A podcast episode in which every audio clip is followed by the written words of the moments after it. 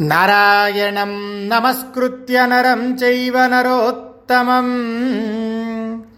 देवीं सरस्वतीं व्यासं ततो जयमुदीरयेत। व्यासाय विष्णुरूपाय व्यासरूपाय विष्णवे। नमो वै ब्रह्मनिधये वासिष्ठाय नमो नमः। శ్రీకృష్ణార్జునులు ఉన్న ప్రదేశానికి ఒక బ్రాహ్మణుడు వచ్చారు. ఆ బ్రాహ్మణుడు కాండవవన సమీపంలో ఉన్న లోకైక వీరులైన కృష్ణార్జునులతో మాట్లాడుతున్నాడు. బ్రాహ్మణో భౌభోక్తాస్మి భుంజే పరిమితం సదా. భిక్షే వార్ష్ణేయ పార్థౌ వాం ఏకాం తృప్తిం ప్రగచ్చతం వీరులైన కృష్ణార్జునులారా నేను ఎక్కువగా భుజింప శక్తి ఉన్న బ్రాహ్మణుడను ఎల్లప్పుడూ అపరిమితంగా భోజనం చేస్తాను. నేను మిమ్మలను నాకు తృప్తి కలిగేటట్లు భిక్షను ఇమ్మని యాచిస్తున్నాను. ఇలా బ్రాహ్మణుడు అడిగేసరికి అప్పుడు శ్రీకృష్ణార్జునుడు అన్నారు బ్రాహ్మణుడా నీకు ఏ అన్నంతో తృప్తి కలుగుతుందో చెప్పు దాన్ని సంపాదించడానికి ప్రయత్నిస్తాం. ఇలా వారిద్దరూ పలికేసరికి అప్పుడు ఆ బ్రాహ్మణుడన్నారు నాహమన్నం భుజుక్షేవై పావకం మాం నిబోధతం యదన్నమనురూపం మే తత్ యువాం సంప్రయుచ్చతం వీరులారా బ్రాహ్మణ వేషంలో వచ్చిన నన్ను అగ్నిదేవుడిగా తెలుసుకోండి. నాకు అన్నం మీద ఆకలి లేదు. మీరిద్దరూ నాకు తగిన దానినే సమర్పించండి. ఇంద్రుడు ఎల్లప్పుడూ ఈ కాండవ వనాన్ని రక్షిస్తున్నాడు. నేను ఆ మహాత్ముని రక్షణలోని ఈ వనాన్ని దహింపలేకున్నాను. ఈ కాండవ వనంలో ఇంద్రుని మిత్రుడు తక్షకుడు తన పరివారంతో నివసిస్తున్నాడు. ఆ తక్షక గణం కోసం ఇంద్రుడు ఈ వనాన్ని కాపాడుతున్నాడు. తక్షకుని కారణంగా ఇక్కడ ఇంకా అనేక ప్రాణులను కాపాడుతున్నాడు. ఇంద్రుని ప్రభావంతో ఈ వనాన్ని దహించాలనే తలంపు ఉన్నా దహింపలేకపోతున్నాను. మండిపోయే ఈ వనాన్ని ఇంద్రుడు జలధారతో ఆర్పివేస్తున్నాడు. ఈ వనాన్ని దహించాలనే నా కోరిక కానీ ఇంద్రుని ప్రభావంచే దహించలేకపోయాను. అస్త్రవేత్తలైన మీరు సహాయంగా వస్తే ఖాండవ వనాన్ని దహిస్తాను. ఈ అభిప్రాయంతో మీ దగ్గరికి వచ్చాను. ఇదే నాకు కావలసిన అన్నం. అస్త్రవిద్యా విశారదులైన మీరిద్దరూ నేను ఈ వనాన్ని దహిస్తున్నప్పుడు కురిసే వర్షధారలను ఈ వనం నుంచి నలుదిక్కులకు పోయే ప్రాణులను నివారించగలరు. అసలు ఇంద్రుడు రక్షించే ఆ కాండవ వనాన్ని అగ్ని ఎందుకు దహించాలని భావించాడో ఆ కథా వృత్తాంతాన్ని ఇప్పుడు తెలుసుకుందాం. పౌరుణ శ్రూయతే రాజన్ రాజా హరిహయోపమ శ్వేతకిర్నామ విఖ్యాత బల విక్రమ సంయుత పూర్వకాలంలో శ్వేతకి అనే ఒక ప్రసిద్ధి చెందిన రాజు ఉండేవాడు. అతనితో సమానమైన దానశీలి బుద్ధిమంతుడు యజ్ఞకర్త ఇంకొకడు లేడు. సమగ్ర దక్షిణలు ఇచ్చి గొప్ప గొప్ప యజ్ఞాలు ఎన్నింటినో చేశాడు ఆ శ్వేతకి. ప్రతిరోజు ఆయన ఆలోచనలో యజ్ఞాలు వాటికి తగిన దానాలు మాత్రమే ఉంటాయి. యజ్ఞకర్మలను ఆరంభించటం వాటికి కావలసిన దక్షిణలు సమకూర్చటమే ఆయనకు ఇష్టం. ఈ విధంగా ఋత్విజులతో కలిసి శ్వేతకి యజ్ఞాలలో నిరంతరం దీక్షితుడై ఉన్నాడు. ఋత్విజులు అంటే యజ్ఞం చేసే బ్రాహ్మణులు. ఈయన ఎప్పుడు నిరంతరం ఈ యజ్ఞాగాధికృతులు చేయటం మీదే ఆసక్తి ఉండటం వల్ల ఆయన యజ్ఞాలలో చేసే బ్రాహ్మణులందరికీ కళ్ళు పొగచే ఆవరింపబడి కనపడకుండా పోతున్నాయి. అంత గొప్పగా చేస్తూ ఉండేవాడు యజ్ఞాలు. ఇలా దీర్ఘకాలం ఈయన యజ్ఞాలు చేస్తూనే ఉండటం వల్ల బ్రాహ్మణులంతా ఈ యజ్ఞాకాతి క్రతువులు చేసి చేసి అలసిపోయి ఇక రాజుని విడిచిపెట్టారు. అప్పుడు రాజు మళ్ళీ వారిని యజ్ఞాల కోసం ప్రేరేపించేవాడు. నేత్రాల చూపు కోల్పోయి ఆ బ్రాహ్మణులు యజ్ఞానికి రాలేదు. రాజు వారి అనుమతి తీసుకొని ఇతర బ్రాహ్మణులతో ఈ క్రతువులన్నిటినీ పూర్తి చేశాడు. ఈ విధంగా యజ్ఞపరాయణుడైన ఆ శ్వేతకి ఒక సంకల్పం చేసి వంద సంవత్సరాలు సత్రయాగం చేయాలి అని నిశ్చయించుకున్నాడు. కానీ ఆ మహాత్ముని యజ్ఞాన్ని సమాప్తి చేయగల వృత్తిజులు మాత్రం ఆయనకి దొరకలేదు. మహారాజైన శ్వేతకి ఆయన స్నేహితులతో కలిసి ఈ యజ్ఞం కోసం గొప్ప ప్రయత్నం చేశాడు. ఋత్విక్కుల పాదాలపై పడి సాంత్వవచనాలతో యజ్ఞం చేయటం కోసం ప్రార్థించాడు. కానీ ఆ బ్రాహ్మణులు శ్వేతకి మనోరథాన్ని సఫలం చేయలేదు. అప్పుడు రాజర్షి శ్వేతకి ఆశ్రమంలోనే మహర్షులతో మాట్లాడుతున్నాడు. బ్రాహ్మణులారా నేను పతితుడనై మీ శుశ్రూష చేయలేని వాడైనచో మీకు నిందితుడనై విడువ తగిన వాడను అయ్యాను. నా ఈ యజ్ఞక్రతుశ్రద్ధ విషయంలో మిమ్మలను బాధించటం నాకు ఇష్టం లేదు. అపరాధం చేయకుండానే మీరు నన్ను విడిచిపోవటం యుక్తం కాదు. నేను మీ శరణు కోరాను. మీరు దగతో నాపై ప్రసన్నులు కండి. బ్రాహ్మణోత్తములారా నేను కార్యాధినై శాంతవచనాలతో దానాలతో మిమ్మల్ని బ్రతిమలాడుకుంటున్నాను. మీ సేవతో ఈ కార్యక్రమాన్ని పూర్తి చేయ సంకల్పించాను. మీరు ద్వేషభావంతో నన్ను పరిత్యజించాలని అనుకుంటే నేను యజ్ఞం చేయించడానికి ఇతర ఋత్వికులను వేడుకుంటాను. ఇలా శ్వేతకి పలికేసరికి యజ్ఞం చేయించే సామర్థ్యం లేని ఆ బ్రాహ్మణులు కోపించి రాజుతో మాట్లాడుతున్నారు.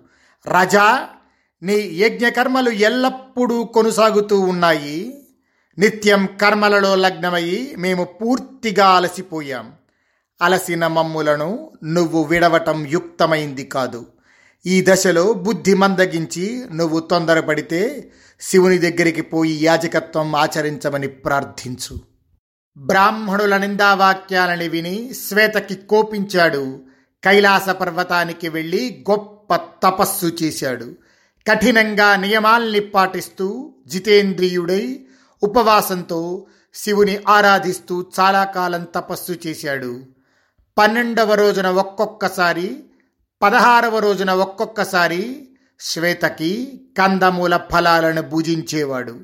ఆ రాజర్షి రెండు చేతులు పైకెత్తి కనురెప్ప వేయక కొయ్యవలే కదలక ఏకాగ్ర చిత్తంతో ఆరు నెలలు ఉన్నాడు.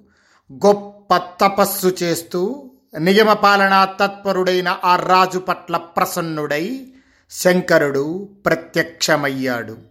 వాత్సల్యం ప్రదర్శిస్తూ గంభీరమైన కంఠస్వరంతో శివుడు ఆ రాజును ఉద్దేశించి మాట్లాడుతున్నాడు. రాజశ్రేష్ఠ నీ తపస్సుకు ఎంతో సంతోషించాను. నీకు శుభం కలుగుతుంది. నీకు ఏ వరం కావాలో అది కోరుకో అని శివుడు అడిగేసరికి ఆ శంకరుడి మాటలు విని పరమాత్మ అయిన శివుడికి నమస్కరించి శ్వేతకి మాట్లాడుతున్నాడు. ఇది మే భగవన్ ప్రీత సర్వలోక నమస్కృత స్వయం మాం దేవదేవేశ యాజయస్వ సురేశ్వర ఏతచ్చుత్వా తు వచనం రాజ్ఞాతేన ప్రభాషితం ఉవాచ భగవాన్ ప్రీత స్మృతపూర్వమిదం వచ. దేవదేవేశ సర్వలోకాలకు ఆధారమైన మీరు నా పట్ల ప్రసన్నులైతే స్వయంగా మీరు నాచే యజ్ఞాలు చేయించండి. ఇదిగో ఇలా ఎప్పుడైతే శ్వేతకి మాట్లాడాడో ఆ మాటలు విని పరమాత్మ ప్రసన్నుడై చిరునవ్వుతో మాట్లాడుతున్నాడు. రాజా యజ్ఞం చేయించడం నా కర్తవ్యం కాదు కానీ ఈ వరం కోసం నువ్వు గొప్ప తపస్సు చేశావు. ఒక నియమంపై నీకు నేను యాజకత్వాన్ని ఆచరిస్తాను. రాజశ్రేష్ఠ శ్వేతకి ఏకాగ్రచిత్తంతో బ్రహ్మచారివై పన్నెండు సంవత్సరములు ఎడతెగని ఆజ్యధారలతో అగ్నిని తృప్తిపరిస్తే నీ కోరికను నేను తీర్చగలను. ఇలా శంకరుడు చెప్పగానే ఆ మాటలను విని శ్వేతకి పన్నెండు సంవత్సరాల పాటు అత్యంత భక్తి శ్రద్ధలతో ఆజ్యధారలతో యజ్ఞాన్ని పూర్తి చేశాడు. యజ్ఞం పూర్తి అయ్యాక శంకరుడు తిరిగి శ్వేతకి ముందు ప్రత్యక్షమయ్యాడు. పరమేశ్వరుడు శ్వేతకిని ఆశీర్వదించి ఆయనతో మాట్లాడుతున్నాడు. తోషితోహం నృపశ్రేష్ఠ హాద్యేన కర్మణ యాజనం బ్రాహ్మణానాంతు విధి దృష్టం పరంతప. రజ నువ్వు వేదోక్తమైన కర్మచే నన్ను సంతృప్తిపరచావు.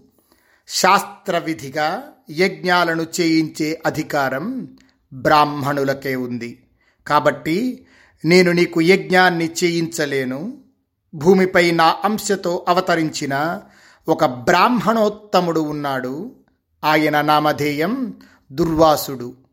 ఆయన నీచే యజ్ఞాలను నా ఆజ్ఞానుసారం చేయిస్తాడు. నువ్వు సామాగ్రిని సిద్ధం చేసుకో. ఇలా శంకరుడు చెప్పిన మాటలు విని శ్వేతకి సంతోషంతో తన నగరానికి తిరిగి వచ్చి యజ్ఞ సామాగ్రినంతా సిద్ధం చేశాడు.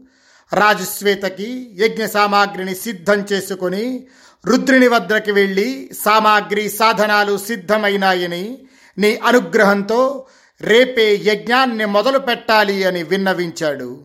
ఆ రాజవచనాలు విని రుద్రుడు దుర్వాసుని పిలిపించి ఆయనతో మాట్లాడుతున్నాడు. ఈ రాజు దోషరహితుడు నామధేయం శ్వేతకి. నా ఆజ్ఞానుసారం ద్విజోత్తమ ఇతనిచే యజ్ఞాలు చేయించు. ఇలా పరమేశ్వరుడు ఎప్పుడైతే ఆదేశించాడో ఆయన ఆదేశాన్ని విని దూర్వాసుడు చాలా బాగున్నది అలాగే నేను యజ్ఞాన్ని నిర్వహిస్తాను అని అంగీకరించాడు. విధిపూర్వకంగా యజ్ఞం ప్రారంభమైంది. పన్నెండు సంవత్సరాల పాటు దీర్ఘ సత్రయాగం జరిగింది. శాస్త్రానుసారం శ్వేతకి చేసిన యజ్ఞం పూర్తి అయింది. దక్షిణలు బాగుగా ఇవ్వబడ్డాయి. యజ్ఞం పూర్తి అయిన తరువాత ఋత్విజులందరూ దుర్వాసుని అనుమతి పొంది వారి వారి నివాసాలకు బయలుదేరి వెళ్ళారు. రాజర్షి అయిన శ్వేతకి కూడా వేదపారుగులైన బ్రాహ్మణోత్తముల పూజలందుకుంటూ వందిమాగధుల స్తోత్రాలు వింటూ పౌరుల అభినందనలతో నగరంలో ప్రవేశించాడు. ఆ రాజశ్రేష్ఠుడు చాలా కాలం పరిపాలన చేసి ఆ తరువాత ఋత్విజులతో సదస్సులతో కలిసి స్వర్గానికి చేరాడు. ఆ సత్రయాగంలో అగ్ని పన్నెండు సంవత్సరాలు నిరంతరం హవిస్సుని త్రాగాడు. అద్వితీయమైన ఆ యజ్ఞంలో ఎల్లప్పుడూ నేతిధారలను ఆస్వాదించటంతో అగ్నికి చాలా తృప్తి కలిగింది. తరువాత యజ్ఞకర్తలిచ్చే హవిస్సును గ్రహించే శక్తి నశించింది. అగ్నిరంగు తెల్లబడి పూర్ణ వర్ణాన్ని కోల్పోయాడు. అప్పుడు అగ్నిలో పూర్తిగా మార్పు వచ్చింది తేజస్సు తగ్గింది. మానసిక శ్రమ అగ్నిని కృంగతీసింది. ఆ అగ్ని తనను తేజోహీనుడిగా తెలుసుకొని లోకపూజ్యుడైన బ్రహ్మ యొక్క నివాసానికి వెళ్ళాడు. అక్కడ ఆసీనుడైన బ్రహ్మను చూసి అగ్ని ఆయనతో మాట్లాడుతున్నాడు. భగవంతుడా శ్వేతకి మహారాజు తన యజ్ఞంతో నన్ను ఎక్కువగా తృప్తిపరచాడు. నాకు హవిస్సులను గ్రహించటంలో అరుచి కలిగింది. దానిని తొలగించుకునే శక్తి లేదు. తేజస్సు కోల్పోయాను. బలహీనుడునయ్యాను. నీ అనుగ్రహంతో పూర్వపు శక్తిని స్థిరంగా పొందాలని భావిస్తున్నాను. ఇలా అగ్నిదేవుడు పలికేసరికి ఆ మాటలు విని బ్రహ్మ చిరునవ్వుతో అగ్నితో మాట్లాడుతున్నాడు. హవ్యవాహన నువ్వు పన్నెండు సంవత్సరములు పూర్తిగా వసుధార రూపంలో నీతిధారలను స్వీకరించావు. కాబట్టి నీకు వైవర్ణం మానసిక శ్రమ అశక్తత ఏర్పడ్డాయి. నువ్వు తేజస్సును కోల్పోయావని విచారించకు. నువ్వు తిరిగి పూర్వపు స్థైర్యాన్ని పొందుతావు. నేను సమయం వచ్చినప్పుడు నీ అరుచిని పోగొడతాను. పూర్వం దేవతల ఆజ్ఞానుసారం నీచే రాక్షస నివాసమైన ఖాండవవనం దహింపబడింది. ఇప్పుడు అక్కడ అన్ని రకాల జీవ జంతువులు నివసించసాగాయి. వాటిని దహించడం ద్వారా వారి క్రొవ్వుచే నువ్వు స్వస్థుడవు కాగలవు. ఆ ఖాండవవనాన్ని దహించడానికి శీఘ్రంగా వెళ్ళు. నువ్వు ఈ అరుచు నుండి బయటపడతావు. బ్రహ్మదేవుడు ఈ విధంగా పలికేసరికి ఆ మాటలు విని అగ్ని వేగంతో ఆ ప్రదేశానికి చేరాడు. ఖాండవనానికి చేరి తన బలమంతా కూడదీసుకొని వాయు ప్రేరణచే కోపించి దహించే యత్నం చేశాడు. భగభగమండుతున్న ఖాండవాన్ని చూసి అక్కడి ప్రాణులందరూ అగ్నిని చల్లార్చడానికి తమ తమ ప్రయత్నాలు చేశారు. వందల వేల కొద్దీ ఏనుగులు తమ తొండాలతో తొందరగా జలాన్ని నింపుకొని కోపించి అగ్నిని ఆర్పివేశాయి. ఎన్నో పడగలున్న సర్పాలన్నీ క్రోధంతో వడిగా తమ శిరస్సులతో జలధారలను అగ్నిపై విడిచాయి. ఈ విధంగా అక్కడి మిగిలిన ప్రాణులన్నీ తమ తమ శక్తి అనుసారం ధూళిని చిమ్మటం మొదలైన పనుల ద్వారా అగ్నిని ఆర్పివేశాయి. ఈ ప్రకారంగా మరల మరల ప్రజ్వలితుడై అగ్ని ఏడు పర్యాయాలు ప్రజ్వలింపజేసిన కాండవాన్ని దహింపలేకపోయాడు. నిరాశచే ఆవరింపబడి మానసిక శ్రమ పొంది కోపంతో అగ్నిదేవుడు బ్రహ్మ మందిరానికి వెళ్ళాడు. అక్కడ బ్రహ్మతో అన్ని విషయాలు జరిగినవి జరిగినట్లు నివేదించాడు.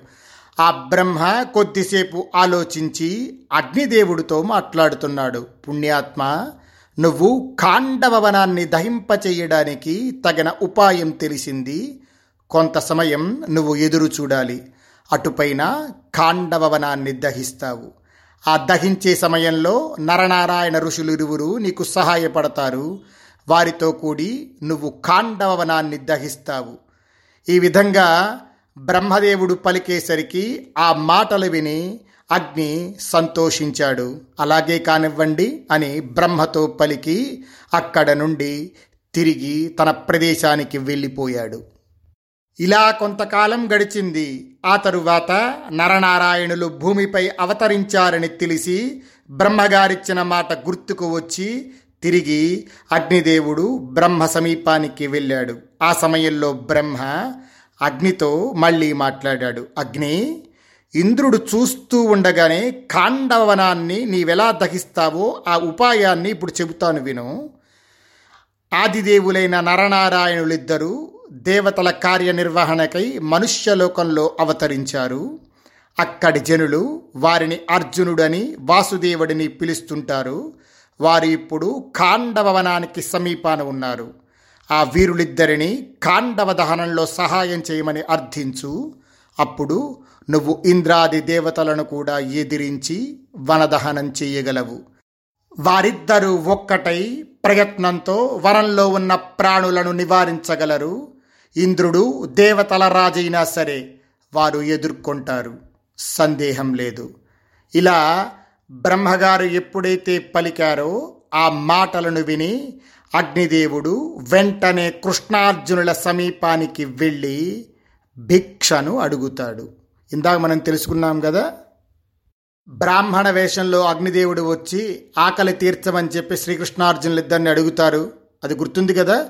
సరే ఎప్పుడైతే ఆయన ఆ విధంగా అడిగారో అప్పుడు అర్జునుడు అన్నారు ఉత్తమాస్త్రాణి మే సంతి దివ్యాని చ బహూని చ యౌరహం శక్నుయార్యోద్ధుమపి వజ్రధరన్ బహూన్న హవ్యవాహన నా వద్ద దివ్యాస్త్రాలు చాలా ఉన్నాయి. వాటితో నేను ఎందరు ఇంద్రులు వచ్చినా ఎదిరించగలను. నా బాహువీర్యానికి తగిన ధనస్సు లేదు.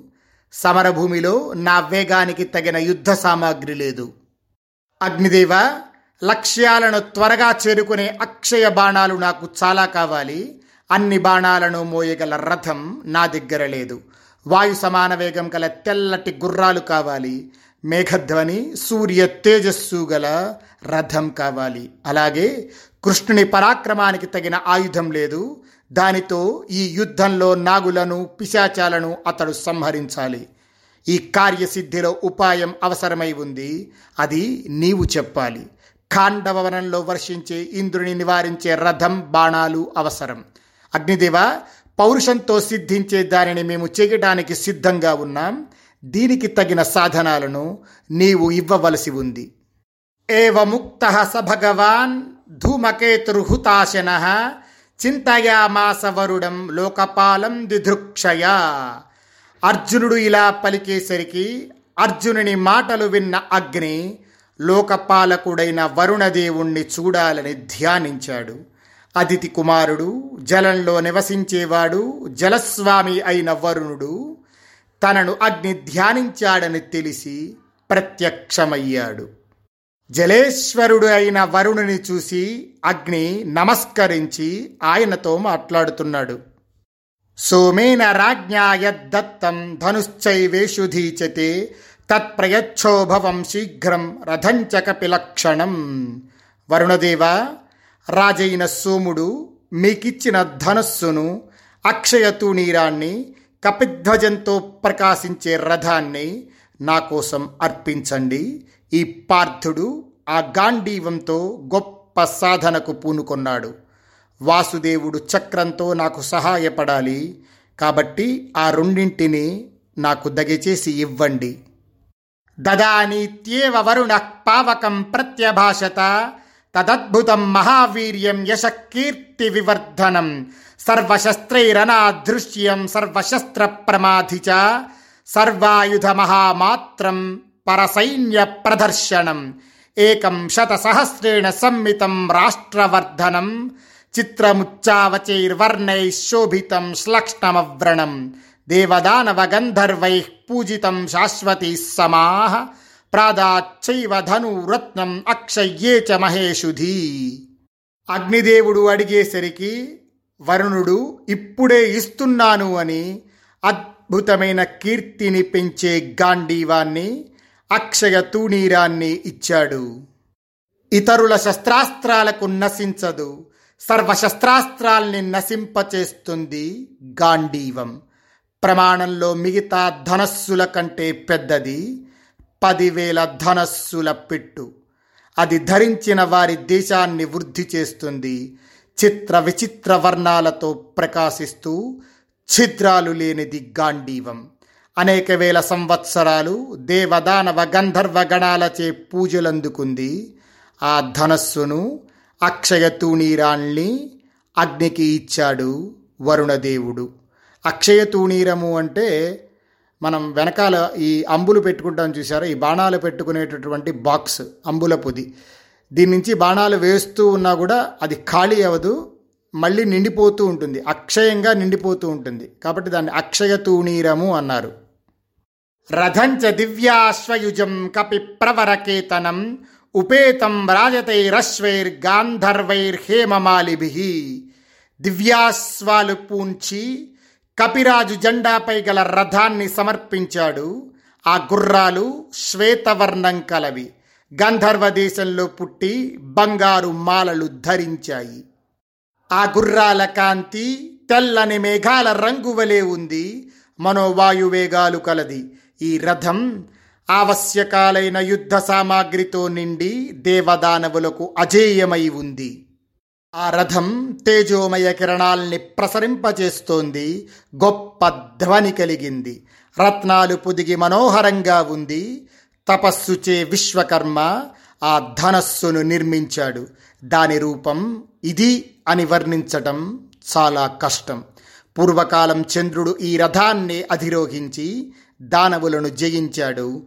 నూతన మేఘం వలె ఆ రథం ప్రకాశిస్తోంది దివ్య శోభలతో వెలిగిపోతుంది.